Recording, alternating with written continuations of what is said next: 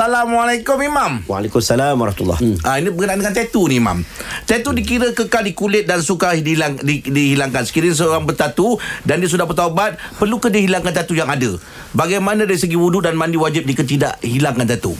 Okey, kita cerita dulu hukum menanggalkan tatu. Okey. Pertamanya, uh, tatu tu betul al-washimah ni haram. Dalam hadis sebut perkataan laknat bermaksud dia dosa. Ha? Okey. Dosa. Sebagai ulama letak dalam dosa besar. Ha, jadi bila kita kata tatu ni tak boleh, ada orang buat. Ha, Jadi tengok pada siapa yang buat. Ada orang mungkin waktu zaman dia belum masuk Islam. Hmm. Siapakah yang dikatakan bila dia diwajibkan untuk menanggalkan? Hmm. Diwajibkan dalam hukum ni ulama meletakkan orang tak kira non muslim pun kalau dia memang sedar, dia memang sengaja, dia memang buat ataupun muslim sekalipun dia memang sedar dia buat tanpa paksaan, maka wajib menanggalkan tatu tersebut. Itu satu. okey. Okey. Cuma ulama bincang kaedah. Kalau kaedah itu memudaratkan, pakai sampai iron lah apa semua, benda tak betul, lagi teruk, lagi sakit, maka haram untuk kita mencederakan tubuh badan kita, itu dia. maka tak perlu untuk kita tanggalkan.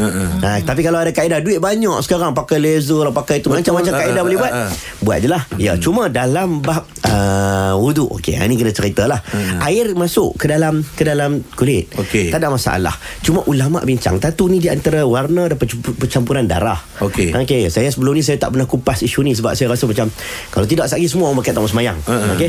Ada ulama ngat- mengatakan bila bercampuran dengan darah dengan warna ini dia seolah-olah macam najis. Ha, darah, darah. Bagi ulama dia tak ada orang kata apa dia kena bertaubat, dia tetap kena solat dia sampai dia ada kemampuan untuk dia menanggalkan dia menanggalkan hmm. sebab masih ada ada najis. Najis. Ha, walaupun ada juga pandangan yang agak longgar hmm. yang mengatakan ianya bukan najis sebab dah berada bawah bawah kulit dah. Saya susah nak kata dua-dua pandangan ni pandangan yang kuat juga ni. Ha, Ha, jadi cuma kita harapkan kalau boleh tu Jangan buat tatu lah Yelah. satu. Ha, Jangan buat tatu. yelah. Tapi kalau dah buat pun solat jangan tinggal, tetap teruskan dan tobat pada Allah.